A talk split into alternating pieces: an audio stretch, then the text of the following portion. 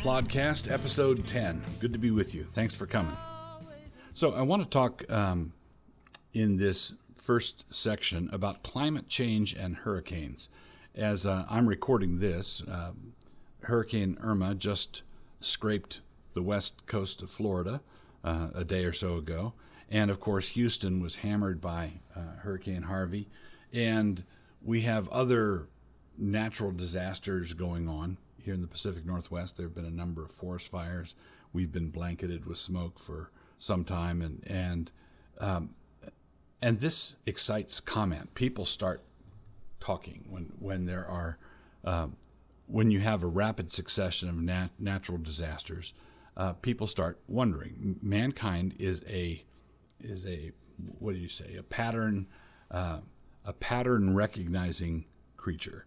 So that means that when we see something, we, we, we see something happen and then it happens again, we start trying to look for causes. We, we we begin saying, I wonder if this is that, if this is because of that. And, and you can have secularists do it uh, because they're human beings, and you can have Christians do it because they are human beings. We are, we are pattern recognizing beings. Now, that doesn't mean that we recognize all the patterns we recognize are true patterns. Sometimes, frequently, we recognize patterns falsely. So, what, what do I mean by that? Well, in, in logic, uh, one of the classic fallacies is the post hoc ergo propter hoc fallacy. Uh, post hoc ergo propter hoc is literally uh, means after this, therefore because of this. If one thing follows another thing in time, then people think that it was caused by that thing. This is the fallacy committed by the rooster who thinks that the sun comes up in the morning because he crows. So the, the, the rooster crows, up comes the sun. Well, that's the post hoc fallacy. So I wrote my letter to the, um, uh, the editor. I, I, wrote my letter to the editor of the Picayune Tribune, and two days later, the president changed his policy just as I recommended. Well, that person is committing the post hoc fallacy. He thinks just because the president changed course two days after he wrote a letter to some obscure newspaper urging him to do so, that that's, that it must be that must be the reason. So, uh, at the same time, we see certain things uh, follow other things, and we have good reason to believe that they were caused by that. So you hit the you hit hit the eight ball with the cue ball, and it goes into the corner pocket, and you have good reason for thinking that the one event that preceded the other caused it, right? Well, what happens? So, so now let's move to the realm of the weather. Um, let's we'll limit ourselves to hurricanes, but on the secular side, people are saying things like, "Well, we've been telling you about climate change. We've been warming, warning you about climate change, and and climate change is is um, we've we've said that we're going to have a disaster disastrous hurricane season if we don't do something about climate change. And so we uh, had those warnings over a decade ago, and we had a year of hurricanes, and then a 10 year hurricane drought, and then we had two in a row. Now, do we have do we have ba- a basis for saying that uh, these two hurricanes that came in a row d- during hurricane season these two hurricanes that came one on top of the other are the result of climate change. Well, we do have uh, a lot of discussion about climate change and a lot of people who believe in it. And we do have these hurricanes. The hurricanes are not uh, figments of anybody's imagination, they actually happened, right? But suppose someone were to say uh, Houston is the most liberal city in Texas. Uh, and and this is a sign of God's judgment. This is God giving us a warning that unless you repent, you will all likewise perish. What you're doing is you're simply grabbing hold of something that you already think that Houston needs to change its ways. And then, and so what, what happens is something that's seamlessly woven into your interpretation of that event. So, uh, obviously, God's trying to tell us something. So, we've got a liberal city in a conservative state or a more liberal city in a conservative state and see they got hammered with a hurricane and they ought to change their ways. Well, let's think like Christians here. We we don't want glib, easy answers that where whatever happens you can interpret it in a way that's flattering to your position. On the other hand, we do want to think biblically. So when Jesus, for example, um, uh, talks about the the episode where the disaster happened at Siloam, uh, where the the tower collapsed on certain men, killing them, uh, Jesus was interacting with some of the common street wisdom, which is, oh man, those guys were bad sinners. That the tower collapsed and fell on them, and so they must have been more sinful than the rest of us. Uh, it, this is the same kind of thinking that you see with Job's comforters, Job's friends. Job had a number of disastrous things happen to him and his family and his wealth, and his friends came and said, "You had you had to have done something wicked here," and because uh, God always acts in a way that is putting the eight ball in the corner pocket. You know, if if you have bad things happen to you, you must have done a bad thing. Uh, the same mentality, and and the whole point of the book of Job is to is to demonstrate that that's not true, that that's facile, that's too simplistic. And we have the same mentality show up with the disciples who say, uh, "Who sinned, this man or his parents, that he was born blind?" So you had this bad thing happen. He was born blind. Well, that must have been the result of somebody's sin. Who who sinned, this man or his parents? And Jesus says, neither. Uh, this happened so that the glory of God might be manifested, the glory of God might be revealed. So Jesus rejects that simplistic notion. Back to the, the back to the Tower of Siloam. It's interesting though that Jesus says that he, he doesn't reject what the people are doing in trying to read the meaning of the event. What he does is he corrects an erroneous reading. So they saw the tower collapse and they said, well, the men it collapsed on must have been worse sinners than everybody else. Jesus says, no, you, unless you repent, you will all likewise perish.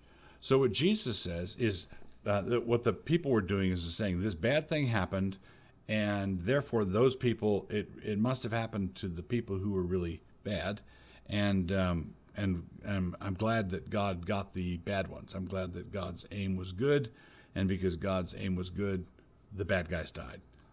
And Jesus says no. What this uh, event was was an, a demonstration that the entire city was sinful, and this was a foretaste. This was an hors d'oeuvre uh, God sent this destruction as an hors d'oeuvre. The collapsing tower uh, was a harbinger of um, a collapsing city. Unless you repent, you're all gonna you're all gonna perish. So we do want to. I, I do want to say that it's possible for us to read history. It's possible for us to see certain events and read them, read that event accurately, and not be uh, simply spe- undergoing special pleading where we're trying to um, justify our own position.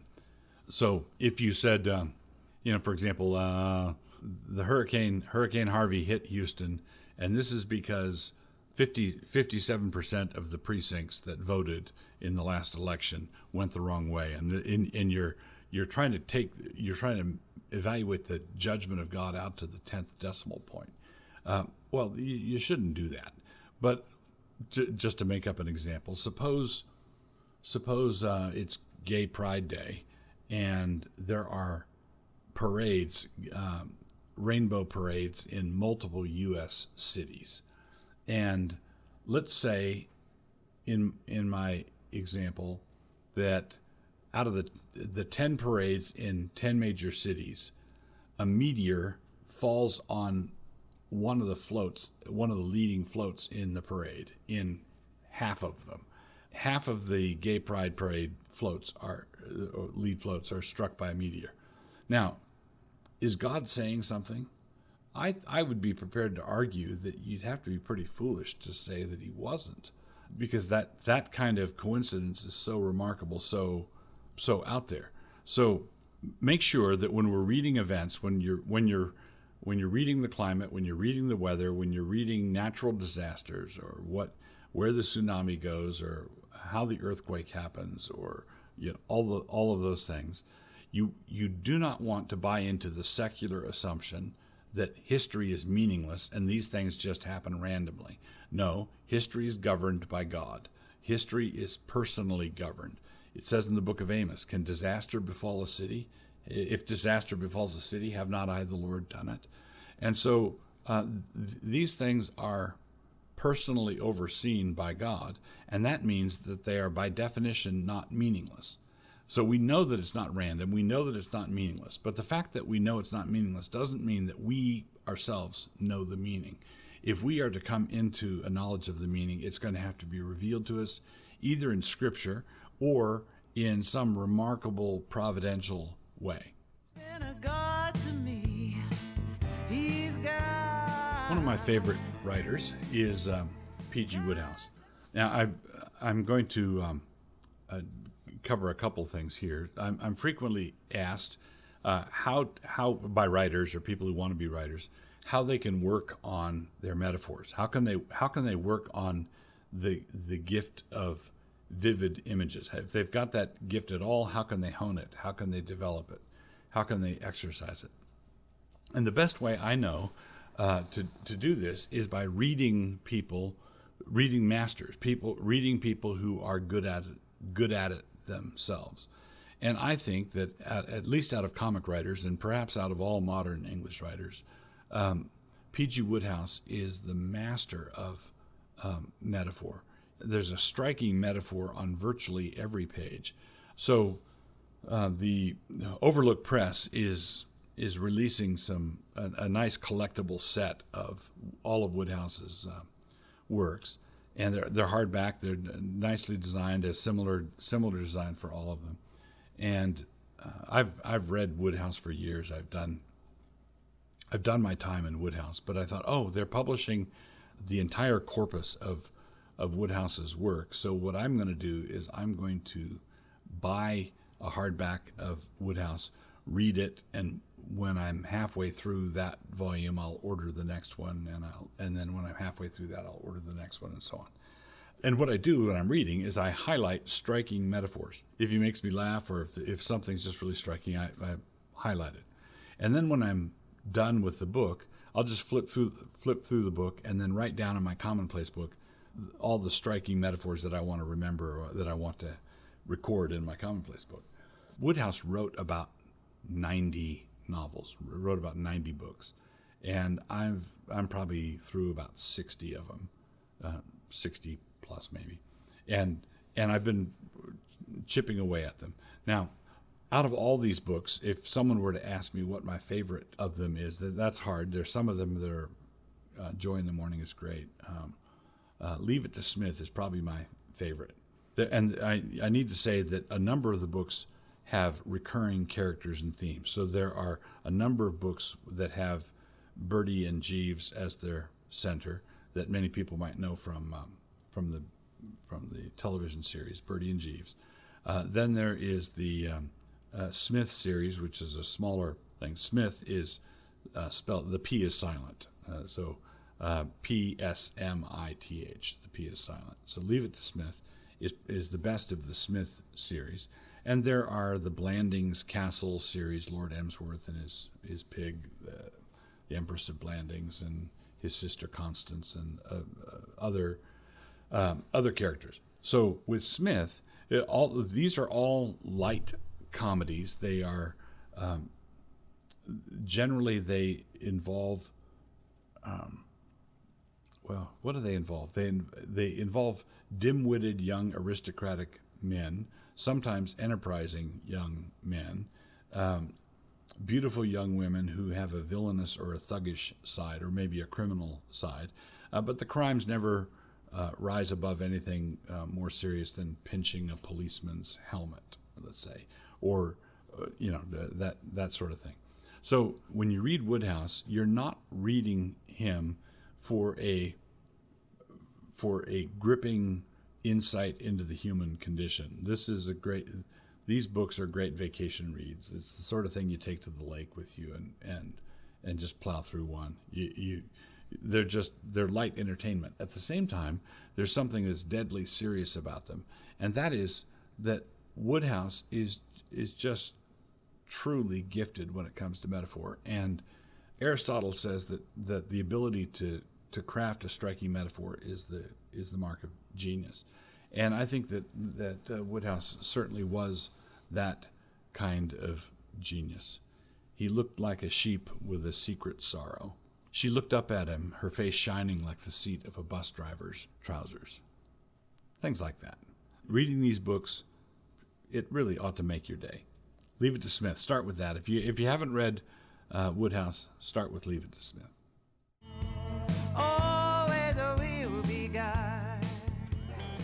Our previous episode, in podcast number nine, we talked about adikia, and there were a lot of instances in the, in the New Testament for the use of this word, and so I want to today talk about adikia as rendered iniquity. So adikia, uh, you remember it, it, it, the previous rendering was commonly unrighteousness. Here, iniquity. When the Lord banishes evildoers from His sight, when the Lord banishes them at the judgment, what does He do? He calls them in Luke thirteen twenty seven, "Ye workers of iniquity, depart from me, all ye workers of iniquity." Adikia. Luke also uses the same word for the unjust steward in 16:8 and in the parable and, and in the parable of the unjust judge in 18:6. So iniquity seems stronger than unrighteousness, but of course it's the same word in, in the Greek and you've got a semantic range. We get a glimpse of the range of this word through biblical applications. For example, Paul sarcastically asks to be to be forgiven for the wrong of not having been a burden to the Corinthians. Uh, 2 Corinthians 12, 13. He's, of course, being sarcastic, but please forgive me for the iniquity of not being a burden on you. Uh, Judas purchased his field through his agents, the, the leaders uh, to whom he returned the, bri- the bribe money, with his reward of iniquity. That's what it's called in Acts uh, 118. So Judas is here described as iniquitous his iniquity was a high form of treachery. Now, I, I, I should say something um, on the side here, and that is uh, I, I don't believe that Judas one day woke up and said, I'm going to do something iniquitous. You, you remember that in everybody's head, everybody thinks of themselves as the hero of their own story. And it's, um, and I, I don't think this was uh, any different with Judas. But I think at some point in the story, the, the veil came off and he saw what he had done. Um, my my supposition is that you remember that Judas had seen Jesus walk on water. Judas had seen Jesus raise the dead. Judas had seen uh, Jesus feed the 5,000. Judas had cast out demons himself. He'd been sent out. Judas was in the middle of one display of astonishing power after another, and he'd been in the middle of that for three years. And this person wielding this power inexplicably was not using it to throw the Romans out. He and I, I believe that Judas had compromised on a on a uh, petty level, as John tells us in the Gospel of John, where it says he helped himself. Uh, to, he was the treasurer, and he would help himself to the cash when he felt like it, when he felt he needed it. So Judas was morally compromised, which meant that he was not seeing the situation accurately. And I believe that Judas thought he, he, he thought he was on top of it. He thought he was going to do something remarkable. He thought he was going to force Jesus' hand. And I, I believe that, that Judas betrayed Jesus for 30 pieces of silver. He thought, uh, you know, He'd seen Jesus do remarkable things. He thought he would force Jesus' hand by having the Romans come to arrest him. He would be 30 pieces of silver richer as a result, and Jesus would have to finally deal with the Romans. And then when Jesus responded, the way Isaiah said, as the sheep uh, before his shears is dumb, he, he d- didn't answer his um, didn't answer his accusers. He didn't defend himself against the Romans. He just went as a lamb to the slaughter. When, Ju- when Judas saw that, he returned the money, said, I've betrayed innocent blood, and went and hanged himself. So, nevertheless, even though there's a story that that is involved, wrapped around all this, uh, the the Bible nevertheless describes Judas's action as iniquities, as iniquitous. The apostle Peter sees right through Simon Magus and dismisses him as being in the gall of bitterness and in the chains of iniquity. There's that word again, Acts 8:23. Uh, the sin of Simon Magus was that of trying to buy the power of bestowing the Holy Spirit, and that is iniquity. Uh, the tongue is a fire, a world of iniquity, we see in James 3 6. So the range of this word, adikia, iniquity, is pretty broad uh, treason, simony, slander, and libel. Love rejoices in truth and it refuses to rejoice in iniquity. 1 Corinthians 13 6. Love rejoices in truth and does not rejoice in iniquity. Everyone who wants to be called a Christian, naming the name of Christ, should show this desire, should manifest this desire by departing from iniquity. 2 Timothy 2:19. God in the time of the sickness, God in the doctor too. You've spent a pleasant half hour with podcast proprietor Douglas Wilson. This podcast is produced by Canon Press. Please take a moment to subscribe to the podcast on your favorite listening platform. To hear more from Doug, please visit canonpress.com.